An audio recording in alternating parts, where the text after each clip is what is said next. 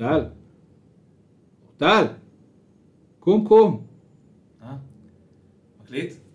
איזה נדוש זה היה לעשות את הקטע שלו מתעורר בזה. חברים, בורקאסט, הפודקאסט המצופה והמיוחל מבית אורטל דיגיטל, שהגינו לפני בערך שלוש שנים, רק בלי השם בורקאסט, וקנינו מיקרופון ולא עשינו איתו כלום.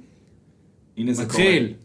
טוב, אז ברוכים הבאים לפרק הראשון של בורקאסט. אהלן, אהלן. אהלן אהלן, נמצאים איתנו אורטל כהן, מנכ"ל ובעלים של אורטל דיגיטל, אור כהן, סמנכ"ל אסטרטגיה באורטל דיגיטל, והצופה השקטה, אך הנוכחת תמיד, שבזכותה כל זה קורה. שבזכותה כל זה קורה, שיעה הלאה, אם היא לא הייתה יושבת לנו על הראש, בחיים לא היינו מזיזים את התחת לכיוון. אפרת דוידיאן, סמנכ"לית פיתוח עסקי של אורטל דיגיטל, כפרה עליה. אה, הפרק הראשון של בורקאסט, אנחנו הולכים לדבר על, קצת על מה הולך להיות בעתיד, והנושא המרכזי של הפרק הראשון הוא תיאום ציפיות, ולמה זה הדבר הכי חשוב במערכת היחסים בין סוכנות פרסום, דיגיטל או בכלל, ללקוחות. יאללה, פתיח ומתחילים, שיהיה לנו בהצלחה. בהצלחה. אהלן אהלן ו-Welcome לבורקאסט, הפודקאסט שלכם על פרסום performance, direct response וכמובן בורקאסט, מבית היוצר של אורטל דיגיטל. אחרי שנים בעולמות האלו, צברנו לא מעט ניסיון, והחלטנו שהגיע הזמן להפסיק לחפור רק בבלוג שלנו ולהקים פודקאסט מקצועי עם כל הדברים שיש לנו לחלוק עם העולם. אנחנו נדבר על כל מה שמעניין בעולמות האלו, והכל בלי להשאיר לכם פירורים על המכנסיים לפני פגישה חשובה. אז אם אתם קולגות, בעלי תפקידים שיש להם אינטראקציה עם חברת פרפורמנס, בעלי עסקים קטנים ובינוניים שבא להם לדעת יותר, וגם לקוחות קיימים שלנו שרוצים להבין מה אנחנו עושים כל היום.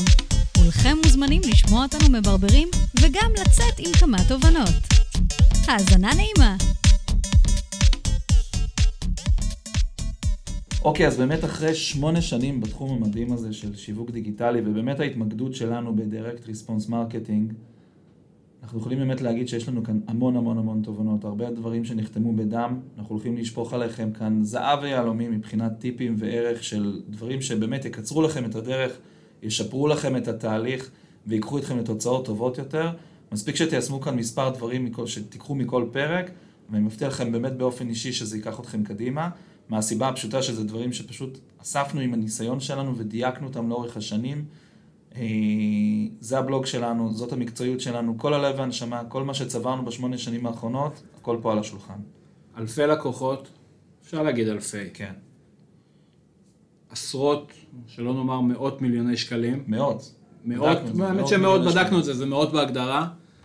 אה, שמונה שנים, כל הדבר הזה הולך להיות דחוס עכשיו לסדרה של פרקים, ובאמת אנחנו יכולים לשתף אתכם הכי פתוח שיש כל מה שאנחנו יודעים, ואולי על הדרך נגלה גם כמה דברים שאנחנו לא יודעים. אגב, זה לא משנה אם אתם סוכנות, לקוח, סמנכ"ל שיווק, בעלים של עסק, מישהו שמתעניין בתחום, פרילנסר, זה באמת לא משנה. הפודקאסט הזה מכוון לכולכם, הערך הוא אדיר, זה באמת המון מסקנות שפשוט יקצרו לכם את התהליך, יחסכו לכם המון טעויות בדרך, ולפעמים ייתנו לכם את הדיוק הקטן הזה שנדרש כדי לגשת לדבר טוב יותר, נכון יותר ולהצליח יותר. אז אה, אנחנו ניגש עכשיו לנושא הראשון שרצינו לדבר עליו, שזה תיאום ציפיות. תיאום ציפיות זה הנושא, זה בערך הכל מהכל. את התיאום ציפיות הזה פוגשים גם אחרי מערכת יחסים של אה, כמה שנים טובות עם לקוח. זה תמיד נמצא שם. הפודקאסט הזה לא הולך להיות טכני. וכדאי שנגיד את זה כבר מההתחלה כי זה תיאום ציפיות ואתם תלמדו בהמשך שתיאום ציפיות זה אחד הדברים שהכי מובילים אותנו בכל דבר שאנחנו עושים. אנחנו לא הולכים להסביר איך לעשות איזושהי פעולה, איך להגדיר משהו, איך לקנפג משהו, לא, לא על זה באנו לדבר. באנו לדבר על הדבר הזה שנקרא פרסום ושיווק בעולם הדיגיטלי, על direct response, על performance, על כל מה שנקרא פרסום מכוון תוצאות, אבל לא פחות חשוב מזה, על מערכות יחסים בין הדבר הזה שנקרא סוכנות לדבר הזה שנקרא עסק, איך עסק יכול להפיק את המקסימום במערכת היחסים הזאת עם הסוכנות, וזה דברים שלמדנו בדם, על איפה דברים נופלים, לא בגלל שהתוצאות לא טובות, ולא בגלל שהעסק לא טוב, אלא בגלל איזשהו כשל במערכת יחסים, או חוסר הבנה של איך שני הצדדים אמורים להזין אחד את השני. נכון. וזה אולי אחד השיעורים הכי חשובים שלמדנו, כי בואו, את הדברים הטכניים אפשר ללמוד כאילו ככה, זה שטויות, זה באמת אה, לא דברים שהם מאוד מאוד מורכבים, זה לא מדע טילים ולא פיזיקה גרעינית. בדיוק. עכשיו, בפודקאסט הזה אנחנו באמת הולכים להזריק לכם שמונה שנים אינטנסיביות של ניסיון מדהים, כי הכל פה נחתם בדם. אף אחד מאיתנו לא בא והעתיק איזשהו מודל או עבד באיזושהי סוכנות, לקח את זה ואמר, אוקיי, אני אפתח משל עצמי. באמת באנו מהלמטה של הלמטה, אה, והיום אנחנו גאים להגיד שאנחנו מיישמים אה, אה, דברים, יכולות, כישורים, שיטות פרסום ששייכות כביכול לעסקים קטנים וחכמים, אנחנו מיישמים את זה במגרש של הגדולים, זה עושה פלאים. אנחנו לוקחים את האקסטרים ברמה הטכנית, ברמת המדידה, ברמת התכנון, אבל בסופו של דבר מה שמוביל אצלנו זה העניין הזה של direct response, אנחנו מאוד מאמינים בזה. לאורך השנים הבנו שההבדל בשוק כל כך קטן ותחרותי בין מי שחזק בקופי לבין מי שלא חזק בקופי הוא אדיר. זאת אומרת, תמיד אמרתי שאני מעדיף קמפיינר בינוני עם קופי מדהים ולא ההפך. אז מה שנקרא אהלן אהלן, הפודקאסט של אורטל דיגיטל, הבורקאסט, uh, ככה uh, הנה באומץ והכי תכלס, כל מה שלמדנו בשמונה שנים האחרונות, כל הלב על השולחן, כל המידע, דברים שבאמת הם זהב ויהלומים לכל מי שנוגע בתחום הזה. זה לא משנה אם אתה ספק או, או לקוח, אתה צריך לדעת איך לנהל סוכנות, איך לה, להתנהל מול סוכנות, איך לגייס את הסוכנות הנכונה, איך למדוד נכון את התוצאות, איך לגשת לתהליכים מורכבים, איך לעשות scale בשוק כל כך מאתגר ו- ו- ו- וספציפי ומיוחד עם קהל כל כך קטן, אה, בתחומים כל כך תחרותיים, שהמגרש כל כך מאתגר. איך עדיין עושים scale נכון, איך מודדים נכון, איך לוקחים לקוח לתהליך של טרנספורמציה מטורפת עם כל מיני דברים שתקועים לו בראש, כמו כמה אני אמור לשלם לליד וכמה זה באמת משתלם לי, ותמיד בסופו של דבר אה, אה, אנחנו מייצרים פה תהליכים מדהימים, לקוחות באמת מקבלים את הכאפה, מה שנקרא, הכאפה החיובית הזאת, שמבינים שעד עכשיו הם לא הסתכלו על מספרים נכון, לא ניגשו לקמפיינים בצורה נכונה, לא התנהלו נכון מול הספק, אה, וכאן אנחנו באמת באים לעשות איזשהו יישור קו ותיקון, אה, בתקווה לתת כמה שיותר ערך לכל מי שמקשיב לדבר הזה, אה, וכמובן כמה שפחות לחפור וכמה שיותר לתת מידע עם ערך וגם ככה להצחיק ולשמור על האווירה הטובה כמו שרק אנחנו יודעים לעשות. מדהים. אז בוא, בוא נפתח עם הדבר הבא. אני הולך לזרוק פה עכשיו איזשהו דבר. הוצאות פרסום, תקציב הפרסום, הוצאה או השקעה? קודם כל השקעה. אתה יודע מה, ואני אגיד לא, קודם כל הוצאה. כן, מפתיע, אני יודע שזה נשמע מפתיע, אבל... תלוי באיזה שלב אתה נמצא. אבל אם אני עכשיו עסק קטן, או עסק חדש, או עסק בתחילת הדרך, אני עוד לא בדיוק סגור על המודל העסקי שלי, אני עוד לא כל כך יודע אם הדבר הזה יעבוד. כרגע... במקרה הזה זו הוצאה, אבל אם אתה מדבר על עסק שהוא כבר עושה דיגיטל, כמו רוב העסקים שמגיעים אלינו, העסקים שמגיעים אלינו, תראה, בוא נשים את זה על השולחן. אנחנו כסוכנות יקרים יותר בדרך כלל מרוב ההצעות שיהיו על השולחן, אוקיי? עכשיו, מה גורם לזה להיות אה, הגיוני? אנחנו אמורים להביא יותר אה, סחורה, יותר תוצאות לשולחן, אוקיי? אז עסק שלא מגיע אלינו עם איזשהו בנצ'מארק, גם ברמת השירות וגם ברמת התוצאות, לא באמת יבין את הערך שלנו.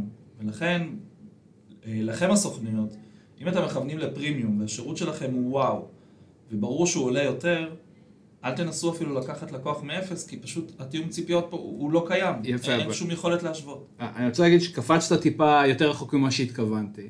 כי אני רגע לא מדבר ספציפית על הוצאת הסוכנות או על הוצאת תקציב הפרסום.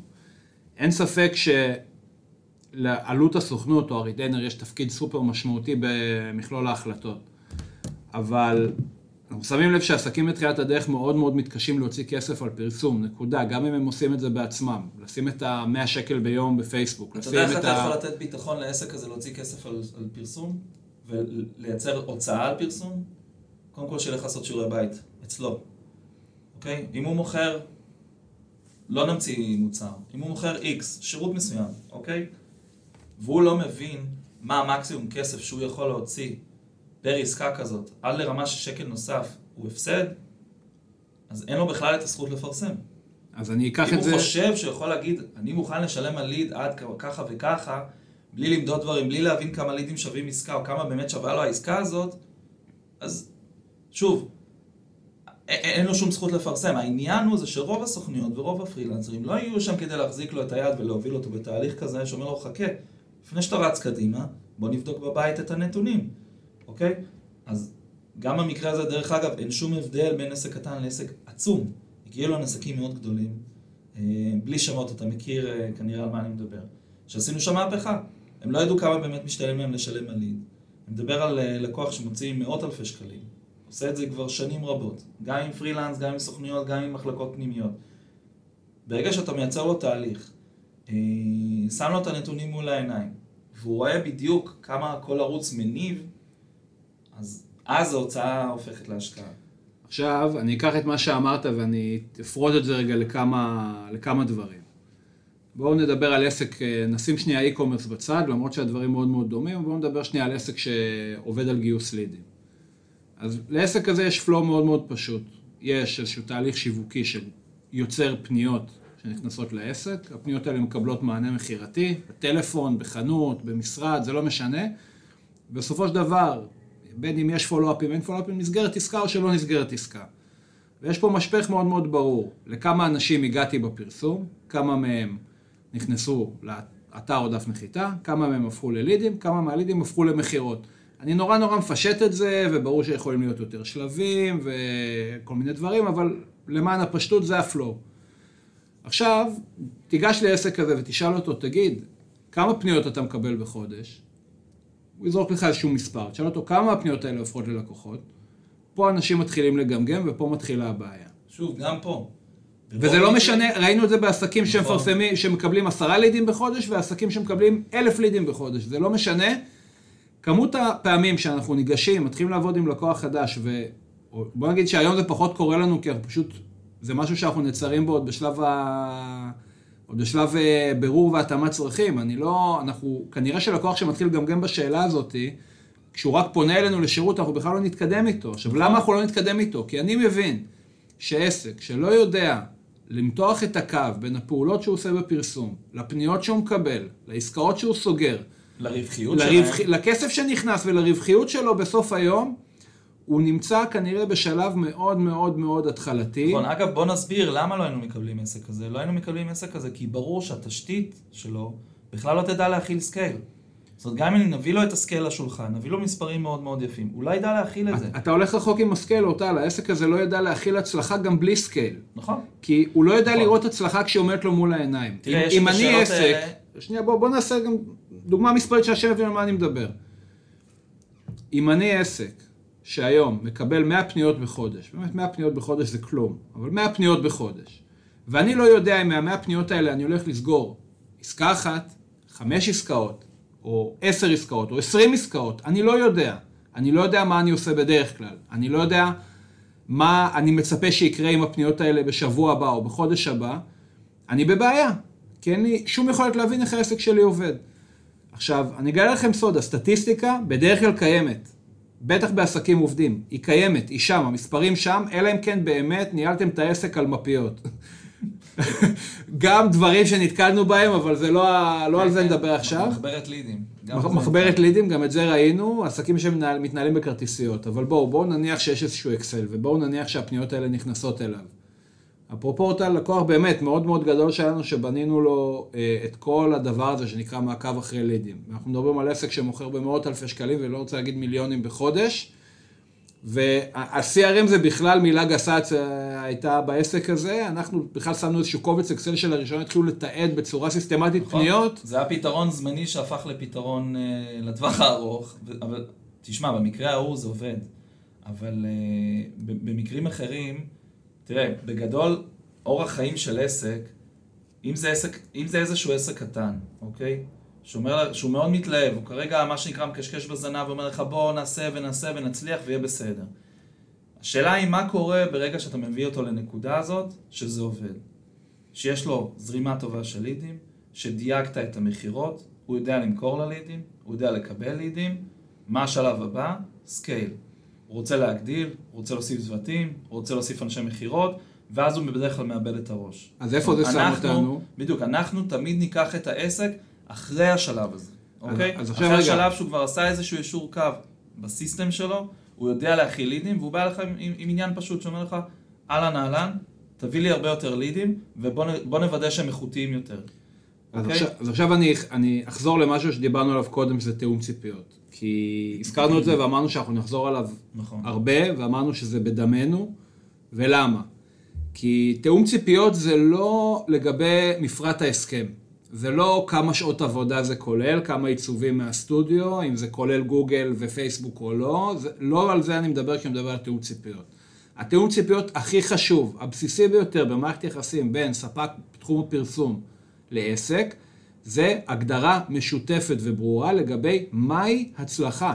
נכון. ואם אין שפה משותפת לגבי מהי הצלחה של הפעילות, אין בסיס לפעילות הזאת, הפעילות הזאת תהיה מלווה בוויכוחים, באי הסכמה, זה עוד משהו שנחתם. בריבים, במיילים כועסים של שני הצדדים, כשלרוב זה, מה שקורה זה שהסוכנות רואה מול העיניים הצלחה מתממשת, מכירות עולות, לידים נהיים זולים, עסקאות נסגרות, ובעל העסק פשוט לא יודע לראות את זה, לא מצליח לזהות את זה.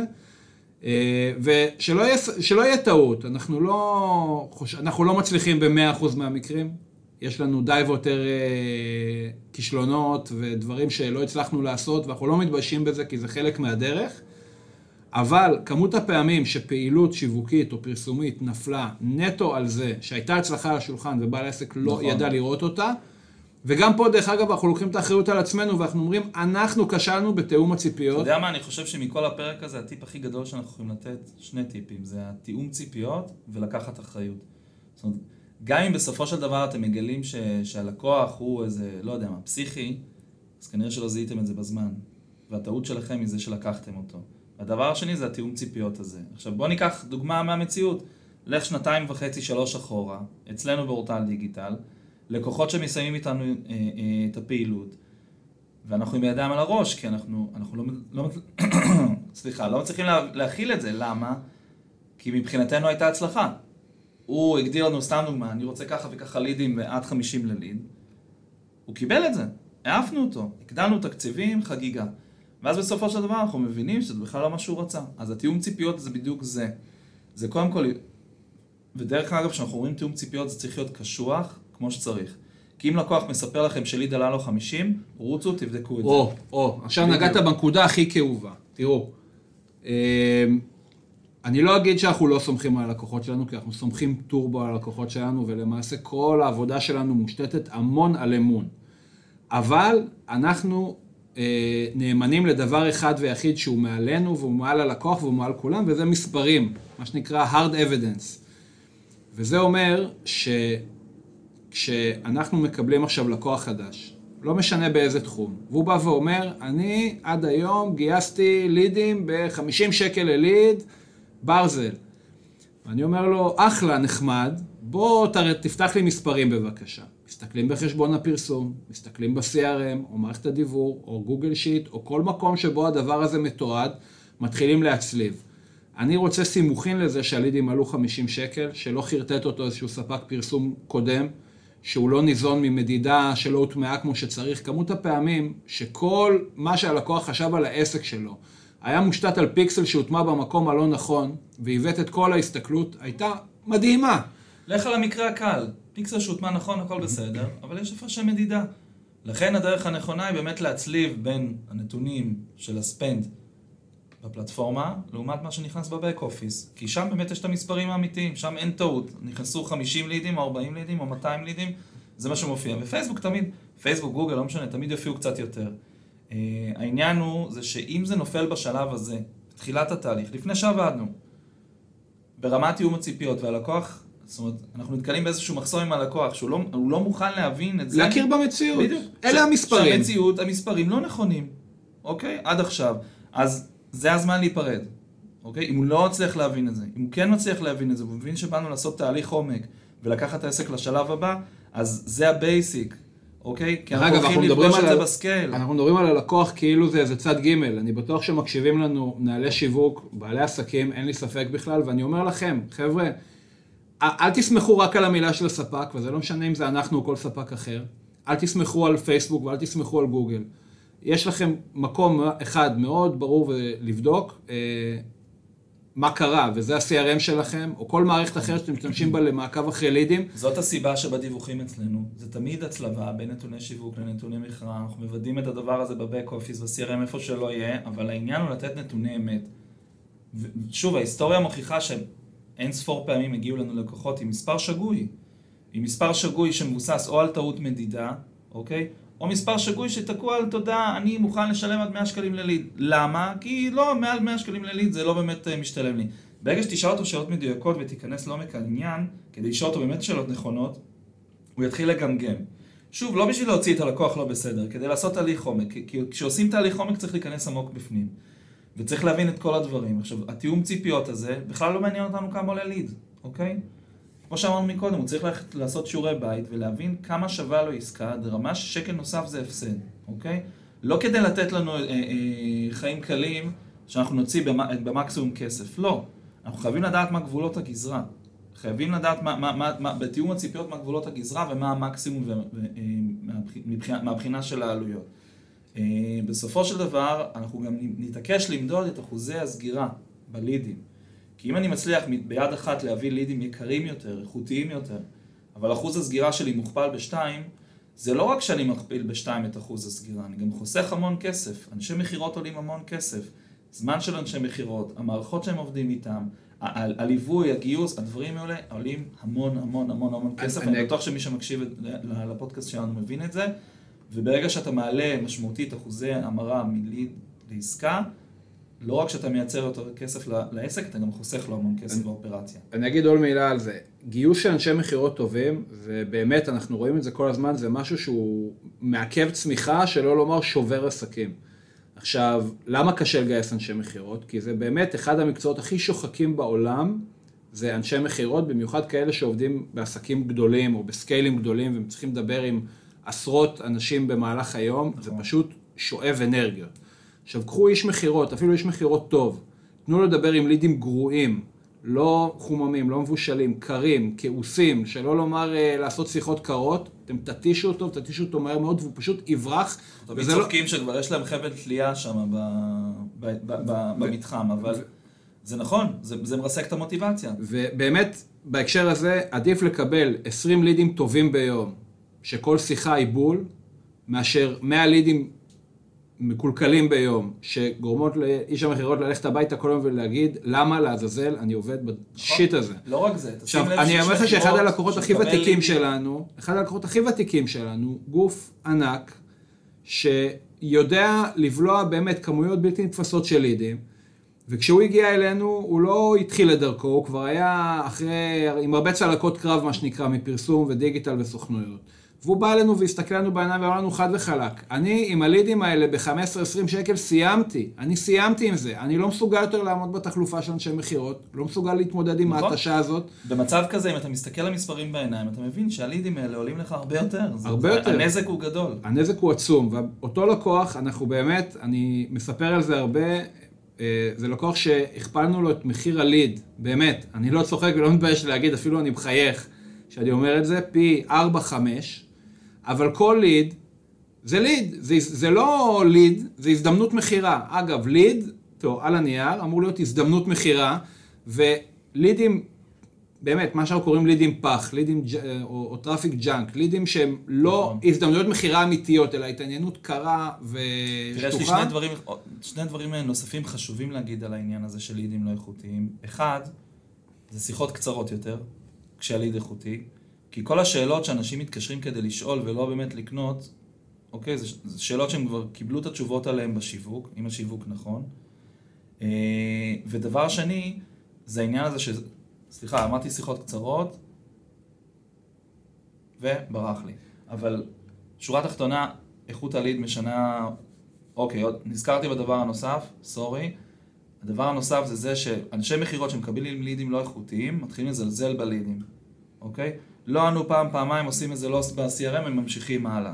לא כשממשיכים הלאה. איש מכירות שחי על איכות, הוא יודע שכל ליד זה עולם ומלואו, ושווה לשלוח איזה אס.אם.אס או לבדוק, או כל מיני דברים. זה לא רק שממשיכים הלאה, יש גרף של תפוקה שולית פוחתת של איש המכירות, איך אני אוהב תפוקה שולית פוחתת? כל הזדמנות אני דוחף את זה. אין פה וידאו, לא רואים איך אני מחייך. אבל יש גרף ברור, שבו ככל שאיש המכירות מקבל לידים יותר גרועים והשיחות יותר קשוחות ומתישות, לליד הבא הוא יגיע עם קצת פחות אנרגיה, קצת פחות התלהבות, קצת פחות מוטיבציה להשקיע בשיחה, עד למצב שבו הוא, פשוט עושה את הטיפול הכי basic בלידים, עושה טובה שהוא מרים להם טלפון, ובסופו של דבר, גם אם אה, הוא יכול היה לחלץ עסקאות טובות, הוא פשוט מגיע ב mindset נוראי לשיחות המכירה הבאות שלו. זה חלק מ... כל זה חלק ממערך ההתשה. עכשיו, אני רוצה רגע לחזור לנושא של התיאום ציפיות, כי מזה, זה בעצם הנושא המרכזי שאנחנו מדברים עליו נכון. היום. ואני רוצה שוב לגעת בנושא הזה. דיברנו על הנושא של מחירים לליד, ודיברנו על הנושא של אימות נתונים, ואני חוזר שוב לנושא שמעל כל הדברים האלה, שמהי ההצלחה בפעילות. וחשוב להגיד משהו לגבי הנושא של מהי ההצלחה. הצלחה זה לא משהו שהוא קבוע ואחיד, זה משהו שמשתנה לאורך זמן. הצלחה היום והצלחה בעוד שנה יכולים להימדד בפרמטרים שונים. למה? כי השוק משתנה, הקהל נהיה לפעמים יותר מתוחכם, נכנסים מתחרים חדשים, עלויות הפרסום במדיה מתייקרות, וצריך להבין שאי אפשר לשפוט את ההצלחה היום במונחים של איזה קמפיין שעשיתם לשבועיים לפני ארבע וחצי שנים, בלא יודע מה, כי קיבלתם איזה תקציב, ועכשיו זה הופך להיות הבנצ'מרק האולטימטיבי להצלחה. לא. קודם כל, בנצ'מרק צריך מש... להיות משהו שהוא יציב, שעומד במבחן הזמן. זאת אומרת, משהו שהרצתם איתו בצורה עקבית, סיסטמטית, לאורך זמן, אה, בתקציבים גבוהים, אה, עברתם כמה עונות בשנה, עברתם כמה חודשים, עברתם חגים, עברתם חופשות, יכולים לנטרל או לפחות לגלם את מימד העונתיות. אה, בדיוק כמו שלא, לא, איבדתי קצת קו המחשבה, רציתי להגיד שבסופו של דבר ההצלחה יכולה להשתנות ועסק צריך לעשות, לדעת לעשות התאמות לאורך זמן. עסקים חושבים שאנחנו... העלית פה משהו שאני חושב שיש... אפשר לדבר עליו פרק שלם. זה יהיה נושא בפני עצמו. אנחנו ניתן לכם ממש טיזר קטן. יש לנו לקוח שהוא באמת סופר ותיק אצלנו. אני חושב שהוא ממש רשום לנו בהיסטוריה. הוא איתנו המון המון המון שנים. התחלנו בתקציבים נמוכים, היום אנחנו באמת בתקציבים מטורפים. אה, היקף מכירות פסיכי, המון מוצרים וכל זה. עכשיו, אה, אנחנו כבר תקופה של כמה חודשים, אני חושב, לא ביעדים המספרים של המחירים לליד. עכשיו, הוא לא רץ להחליף סוכנות כי הוא כבר ראה הכל מהכל, עבד עם כל התוכניות אפיליאציה שיש, עבד עם מלא סוכניות, עבד עם כמה סוכניות במקביל, הוא מצא את הבית. וזה אחלה, ויש בינינו באמת יחסי אמון מדהימים. שימו לב, היחסי אמון מדהימים האלה זה, זה, זה הכל. אה, ובאיזשהו שלב עשינו אה, פגישה עם הלקוח, הלקוח שמע את הדברים, עשינו באמת סקירה של הבנצ'מרק האמיתי של כמה עולה לנו ליד על כל מוצר, על כל תחום שאנחנו מריצים לו. ובסופו של דבר, הלקוח הזה בצד באמת סופר אמיץ, שאפו זה שלו, וואו, לא כל לקוח היה עושה דבר כזה.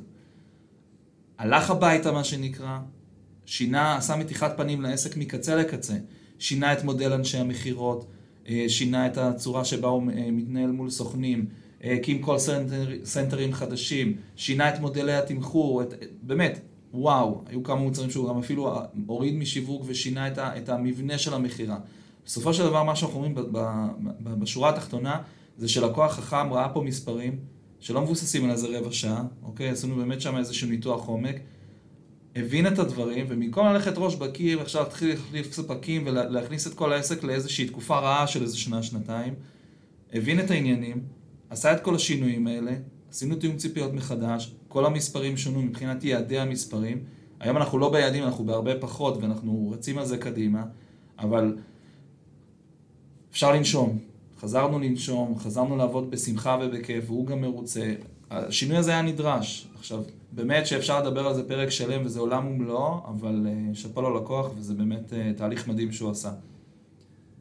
יפה, אז uh, אני חושב שיש פה די הרבה חומר אה, לדבר עליו, אתה רוצה להוסיף פה עוד משהו? תראו, אנחנו יכולים לדבר עכשיו אה, עוד אה, ימים ולילות. אני מנסה, כל, חצי משפט פה עולים לי עוד מגוון רעיונות, אבל אתה יודע, אני משתדל לשתוק ולהיות תמציתי. תראו, בסופו של דבר, באמת, אנחנו מדברים על תיאום ציפיות, וזה באמת, זה רק קצה הקרחון של כל מה שיש לנו להגיד על מערכת היחסים בין סוכנות או ספק פרסום ללקוח. אבל אני מסכם את הנושא הזה. צריכה להיות תמונת ניצחון בסופו של דבר, נכון. שהיא משותפת לנו וללקוח. אנחנו באים uh, להצליח במה שאנחנו עושים, אנחנו קמים בבוקר בשביל להגדיל עסקים, העסקים באים לעבוד איתנו בשביל לגדול, ופשוט כולנו צריכים להבין איך נראית הדרך, ובעיקר איך אמורה להיראות התוצאה, ולמדוד את עצמנו לאור תמונת הניצחון הזאת כל פעם אה, מחדש. ומפה הדרך הולכת להיות הרבה יותר אה, פשוטה. נכון, תשמע, אה, העניין הזה של תיאום ציפיות, אה, אפשר עוד להרחיב עליו. אפשר להיכנס הרבה יותר עמוק. תלוי מאוד בלקוח, תלוי בבשלות של העסק. יש לקוחות שמקבלים את זה בזרועות פתוחות, יש לקוחות שקצת נלחצים, ולוקח קצת זמן לבנות את זה איתם, אבל בסופו של דבר, כל עוד בצד השני יש מכונה שבנויה ועובדת, מוציאה כבר תקציבים לאורך זמן, יודעת להסתכל על המספרים בעיניים. אנחנו נבוא ונדייק. אתה יודע מה, רגע, יש לי עוד משהו על הנושא של תיאום ציפיות, שהוא סופר קריטי להבין. אני אשמע עכשיו כמו אחרון המנטורים להתפתחות אישית, כי כולם דקלמים את הדבר הזה. אבל חברים, אני חושב שכולנו יודעים שאין דבר כזה הצלחה בן לילה. נכון. הצלחה היא תוצר של תהליך.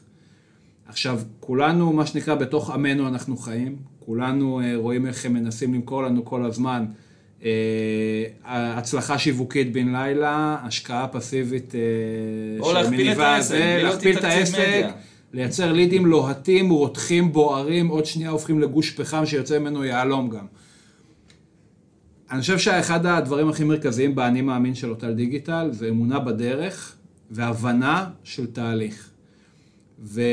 אנחנו אומרים את זה לכל לקוח כמעט שעובד איתנו, שאנחנו לא באים לייצר איזה קוויק ווין כזה, שהצלחה היום ובכי מחר.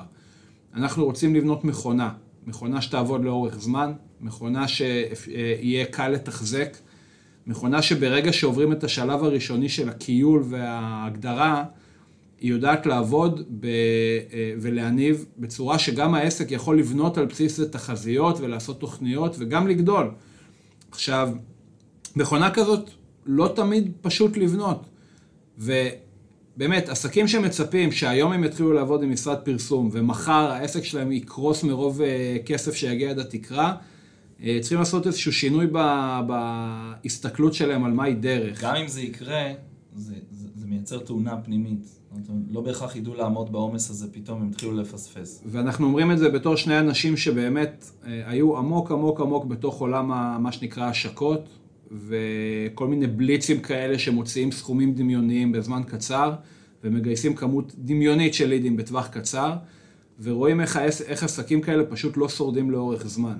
לא, ו... חיים, זה, זה עסקים שחיים על פולסים. ודרך אגב, זאת אשליית הדיגיטל הכי גדולה, כי, כי אם היית בא לבן אדם שרוצה להקים עסק לפני 30 שנה, והיית שואל אותו, תגיד, תוך כמה זמן תגיע למצב שיש לך קהל לקוחות חוזרים, או, או הכנסה עקבית, שלא לא רוצה להגיד מילה גסה כמו תעבור לרווחיות, והיית מדבר במונחים של שנים, שנתיים, שלוש, חמש, כולם מדברים על, עדיין היום יועצים עסקיים מדברים על שרידות של עסקים במונחים, עסקים ששורדים שנה ראשונה, עסקים ששורדים שנה שלישית, וכן הלאה. פתאום בעולם הדיגיטל, כאילו לדבר על, על תהליך שלוקח יותר משבועיים זה, זה מילה גסה. זה, זה כאילו, בגלל שזה דיגיטלי ובגלל שהכל בלחיצת כפתור, ובגלל שאנחנו לא צריכים, אה, לא יודע מה, לקנות מדיה בטלוויזיה ולצאת להפקות, אלא יכולים לכתוב מודעה טובה, להרים דף נחיתה או ליד ג'נריישן בפייסבוק ולצאת לדרך תוך 24 שעות, זה אומר שההצלחה אמורה לקרות תוך 24 שעות, וזה ממש לא המצב. תראה, אחד, אחת הבעיות, עוד משהו חשוב שאני רוצה לציין על תיאום ציפיות, וזה משהו שהוא קריטי גם ללקוחות וגם לסוכניות. אחד הדברים הכי גדולים שמאטים לנו תהליכים כאלה, שיווקיים, וצמיחה של עסקים זה פחד. זאת אומרת, עסק שמוציא היום 20 אלף שקלים בחודש, אוקיי? או 30 אלף שקלים בחודש, בוא תגיד לו לשים 100 או 150 אלף, אוקיי? אם הוא במקום התודעתי כביכול הנכון, אז יגיד לך, אין בעיה, בוא נהיה רווחיים, אני אשים לך גם מיליון. אוקיי? איזה כיף זה להגיע למצב הזה. העניין הוא, שגם אם הלקוח הוא, הוא איזה בחור אמיץ במיוחד, והוא מוכן לשים כסף גדול, אוקיי? מה קורה באמת? אז אם התיאום ציפיות הזה מבוסס על מספרי, מספרים אמיתיים, שבדקתם וחקרתם והבנתם, ואתם יודעים בדיוק איפה המספרים, איפה הרווחיות, מה שנקרא, הסתכלתם על המספרים בעיניים, אז אנחנו מנטרלים את הפחד הזה. למה? כי אנחנו יודעים בדיוק מתי אנחנו בטווח הרווחיות ומתי אנחנו מחוצה לו. רגע? אבל, אבל זה לא נגמר שם. כי בוא, בוא, בוא נהיה כנים רגע. להביא את התקציב הגדול, להביא עכשיו בוכטה של כסף, זה החלק הקל. נכון. זה החלק הקל בצמיחה, לא, לא שם האתגר בצמיחה. האתגר בצמיחה זה להיות מסוגל, דיברנו קודם על יחסים במשפך מכירות, זה להיות מסוגל לשמור על היחסים האלה תוך כדי שאתה צומח. הרי אנחנו נעשה פרק נפרד ושלם על scaling, ומה זה אומר, אבל המהות של scaling, לא רק בשיווק, אלא בעסקים, זה לגדול בצורה שמשמרת את היחסים המובנים בתוך העסק. זאת אומרת שאני יודע לייצר, לא יודע מה, יחס סגירה של 1 ל-10, אני יודע לעשות אותו על 100 לידים, אני יודע לעשות אותו על 1,000 לידים. נכון. וזה שפתאום קיבלתי 1,000 לידים לא אומר שאנשי המכירות שלי קורסים, העסק מתפורר, אני יורד ברמת השירות ואני לא מסוגל לתפקד. היה לנו פה לקוח... דברים שבהכרח פוגעים גם בשיווק. היו לנו פה לקוחות אה, מדהימים, שנסחפו בהתלהבות ה... שנסחפו בהתלהבות של uh, הצלחה, ואמרו ישר, תכפילו את התקציב, תשלשו את התקציב, ת, ת, ת, תוסיפו עוד 20 אפסים בסוף התקציב. פה זה המקום שלכם, הסוכנויות, להיות אחראים. פתאום ה-CRM מתמלא, ואנחנו, כשאנחנו מחוברים למספרים, מסתכלים על ה-CRM ורואים לידים שלא חוזרים אליהם, פולו-אפים שלא קורים, אנשי מכירות שחולים. העסק פתאום, לא רק שהוא לא מצליח להתמודד עם הכמות, הוא קורס, וגם את מה שהוא עשה קודם הוא לא מצליח לעשות. נכון. scale זה משהו שצריך לעשות באחריות. אז על scale, אז גם על תהליך ה scale, דרך אגב, הוא גם חלק מתמונת הניצחון. אנחנו נדבר על scaling בנפרד, אבל שני דברים שצריך לזהות בהקשר הזה זה מה המדד שאומר שאפשר להתחיל להגדיל, תוך כמה זמן, איזה קצב זרימה של לידים או של מכירות, איזה יחס החזר השקעה. אה, באיזה, מה, מה האינדיקציה שיש לנו בפעילות שאומרת הגיע הזמן להגדיל, ושתיים, איך העסק נערך לגדילה הזו, לא רק במונחי של תקציב פרסום, כי באמת ללכת לבנק ולהביא עכשיו 100 אלף שקל בשביל להגדיל את התקציב זה החלק הקל. להביא עוד אנשי מכירות, להגדיל משרדים, להגדיל מלאים, למצוא פתרונות לוגיסטיים, שם האתגרים האמיתיים ולפעמים שוכחים את הדבר הזה. נכון. חברים, אנחנו אה, משתדלים לשמור את הפרקים קצר ולעניין, ולכן אנחנו אה, מתקרבים לסיום. כאילו, יש לנו עוד מלא מה להגיד, אבל זהו, נגמר הזמן. זה יהיה אה, בפרק הבא. אורטל, איך, אתה, איך אתה מסכם את הפרק בתיאום הציפיות שלנו? אה, נשמע לי סבבה. לא דחפנו מלא צחוקים כמו שתכננו. זה כאילו, אנחנו ישר צוללים למקצועי, אז אנחנו מתחילים לחפור. אה, אבל הבטחנו בלי פירורים של בורקס על המכנסיים, ואנחנו נכון. עומדים בהבטחות. חוץ מזה, זה לפטופ חדש, אל תטנף אותו. אבל אה, חברים, בקשה באמת, בגובה העיניים, אישית אליכם, יש לכם פידבקים, תכתבו לנו, תצלבו אותנו, תנו לנו את כל האמת על השולחן, כמו שאנחנו אוהבים. תעיפו אלינו תחומים שאתם רוצים שנדבר עליהם, נושאים שתרצו שנדבר עליהם, תשאלו שאלות. ספרו לנו על האתגרים שלכם, בתור בדיוק. בעלי עסקים, בתור מנהלי שיווק, בתור יזמים, בתור אנשי פרסום ושיווק ודיגיטל בעצמכם. אה, כל נושא שנראה לכם אה, מעניין ופתוח לדיון, אנחנו נשמח לדבר עליו כאן. אז אה, עד כאן הפרק הראשון של בורקאסט. מקווים שנהנתם ונתראה בפרק הבא. יאללה ביי. יאללה ביי. נו, היה טעים הפרק, לא? תודה שהייתם איתנו בעוד פרק של הבורקאסט.